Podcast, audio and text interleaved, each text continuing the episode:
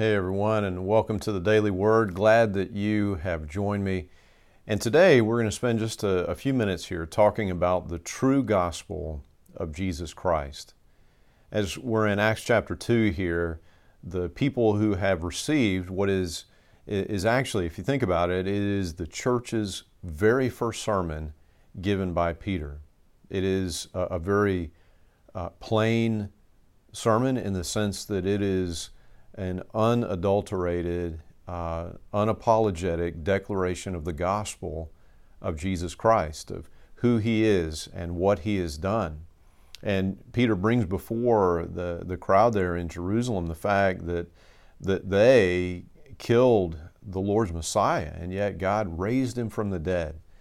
And they respond because they've been cut to the heart by the Holy Spirit. They've been brought under the conviction of their sin by the Spirit they respond by asking a very sensible question, and that is, What should we do?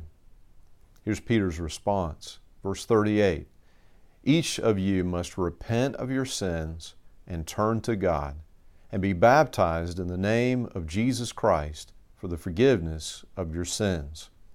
Then you will receive the gift of the Holy Spirit. You know, the, there um, is, it seems, from the very earliest days of the church up until today, there, there seems to be a constant challenge to the true gospel. And the basics of this seem to be on one side, the Jesus plus gospel, which of course is no gospel, gospel at all. And we see this as that our salvation is dependent on, yes, the grace of Jesus, but also on something else. As we're looking through the scriptures, we see the, those who are called the Judaizers, those who would say that you need Jesus and you need to observe the Mosaic law. It needs to be both. Where clearly in the early church, this is cleared up that no, actually, it is Christ alone for salvation. And that is the true gospel that we are saved by the grace of Jesus Christ. But you see, on the other side, there is what, what we might call uh, the, the Jesus uh, and gospel.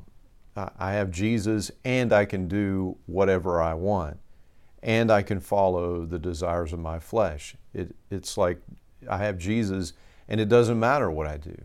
This also is a false gospel. So, how are we to understand receiving the gospel by uh, grace alone we are saved, as we receive the gospel through faith, as we receive Christ by putting our faith in Him? So, what, what place does what we do actually have in the gospel then? We're not saved by what we do, and yet clearly, clearly the scriptures uh, declare that we're not we're not to just do whatever our flesh tells us to do. And the key is right here in our scripture today, and that is that salvation is about repenting of our sin. What's, what once held us in slavery, we are released from. We turn from our sin and to God by the grace of Jesus Christ. We read in 1 Corinthians chapter 6 that, as a matter of fact, those who are continuing to give their lives to sin, that that's what their life is about, that's what their devotion is, that they don't enter into the kingdom of God. They don't enter into this relationship with God where we live with Him by the grace of Jesus and in Him by His power. We read beginning at verse 9 Don't you realize that those who do wrong will not inherit the kingdom of God? Don't fool yourselves. Those who indulge in sexual sin or who worship idols or commit adultery or are male prostitutes or practice homosexuality or are thieves or greedy people or drunkards or abusive or cheat people, none of these will inherit the kingdom of God. Some of you were once like that, but you were cleansed. You were made holy. You were made right with God by calling on the name of the Lord Jesus Christ and by the Spirit of God. And of course, this is in direct alignment with the sermon of Peter, with the instruction that Peter gives to the people who are convicted of their sin and want to respond. It is to no longer live for sin. Now, this doesn't mean that we don't struggle with the remnant of sin, but we do struggle. We have made the decision and the public declaration by our baptism or by our confirmation in the church. We've made public declaration I do not belong to sin, I belong to Jesus Christ. And therefore, there is no condemnation in Christ. And yet, we don't give up the fight. As a matter of fact, we, we press hard after the Lord. We, we actually do battle against sin. We, we, we actually take up this race that the Lord has set before us, and we seek to actually put off all the sin that entangles us so that we can run that race the Lord has given us with perseverance. And all the while that we're struggling with sin and we're stumbling and getting back up and pursuing Him, we have yet made the decision. This is not my life. My life belongs to Jesus. I am, I am pressing after Him. And so we see in the true gospel that we have this great assurance that we are saved by the grace of Jesus.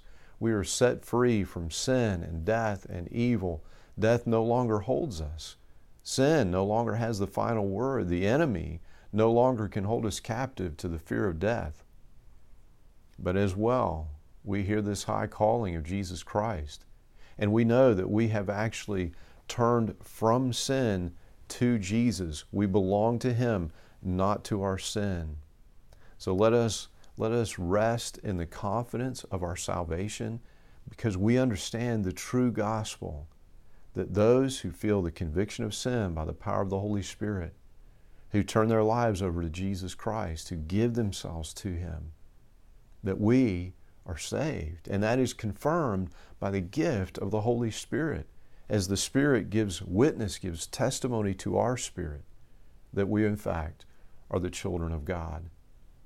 Thanks be to God for that great gift of the true gospel. Amen. Amen. And until we have a chance to speak again, friends, I pray that God would bless you and keep you.